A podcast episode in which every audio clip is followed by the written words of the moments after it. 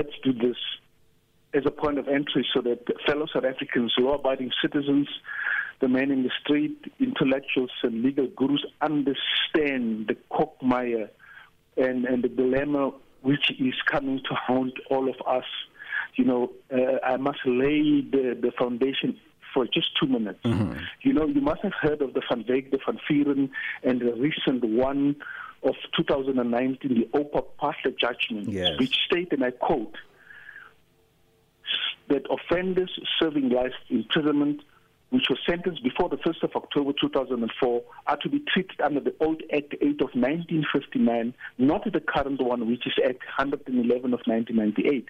The old Act provides that offenders with the credit system that amount to six years and eight months to be taken off their life sentences, which was 20 years, and the requirements for parole are different from the new act.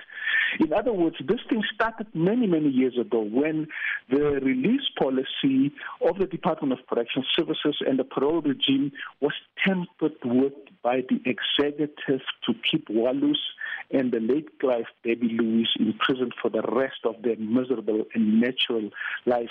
And by doing that, one, it was illegal and unconstitutional because the executive is not allowed to tamper with and look into what the criminal justice system is all about. There is separations of powers here. Now, this thing has come to haunt all of us. Uh, in fact, in terms of the Minister of Home Affairs, Walus once upon a time was given citizenship of this country. They revoked it. Now they're giving it back to him. It is all playing politicking here because, you know, uh, these politicians can do as they are pleased, get away with it, because they are presiding over a South African citizen citizenry which is not well educated. We are all not well educated, not out of our own making. Mm. Now, the reason why they are doing this is also in contrast in what we know. If you are a foreigner and you are in prison, you will serve your sentence and then thereafter you will be taken to Lindela, and Lindela is a repatriation center, and they will deport you when they have arranged when you must go out of the country. These special arrangements of Uwalus were very suspicious. Kuti, maybe these politicians once again wants to go and sit into a corner and see whether they can concoct a Walus act like the Robert Sobukwe Act to say, look, this is your act that is specifically going to take care of you when a Walus will go back to prison and you will die there. That is, in fact, what we suspect is happening here. Uh-huh. So, so what happens when a foreign national, such as Walus Caliber, is released on parole? Um, is he kept here in South Africa, and who will be responsible for his upkeep and his security? I would imagine. That is also very interesting and brilliant question, Elvis. They will have to arrange accommodation for him because he doesn't have family members here, or he doesn't have people here, or if he's got people here, they don't want to associate them with him because he is in some danger.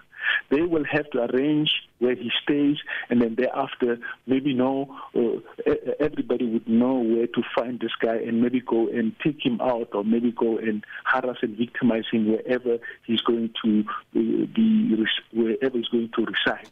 It is it is very risky to still have him in the country after he has been released mm-hmm. on parole by the Constitutional Court. It's very risky. He's going to be released, but he was stabbed upon the news of his imminent release. Uh, is this a coincidence, you think? No, you, you see, we, we get information from our members, followers, and supporters via the gadget. They call it a contraband cell phone.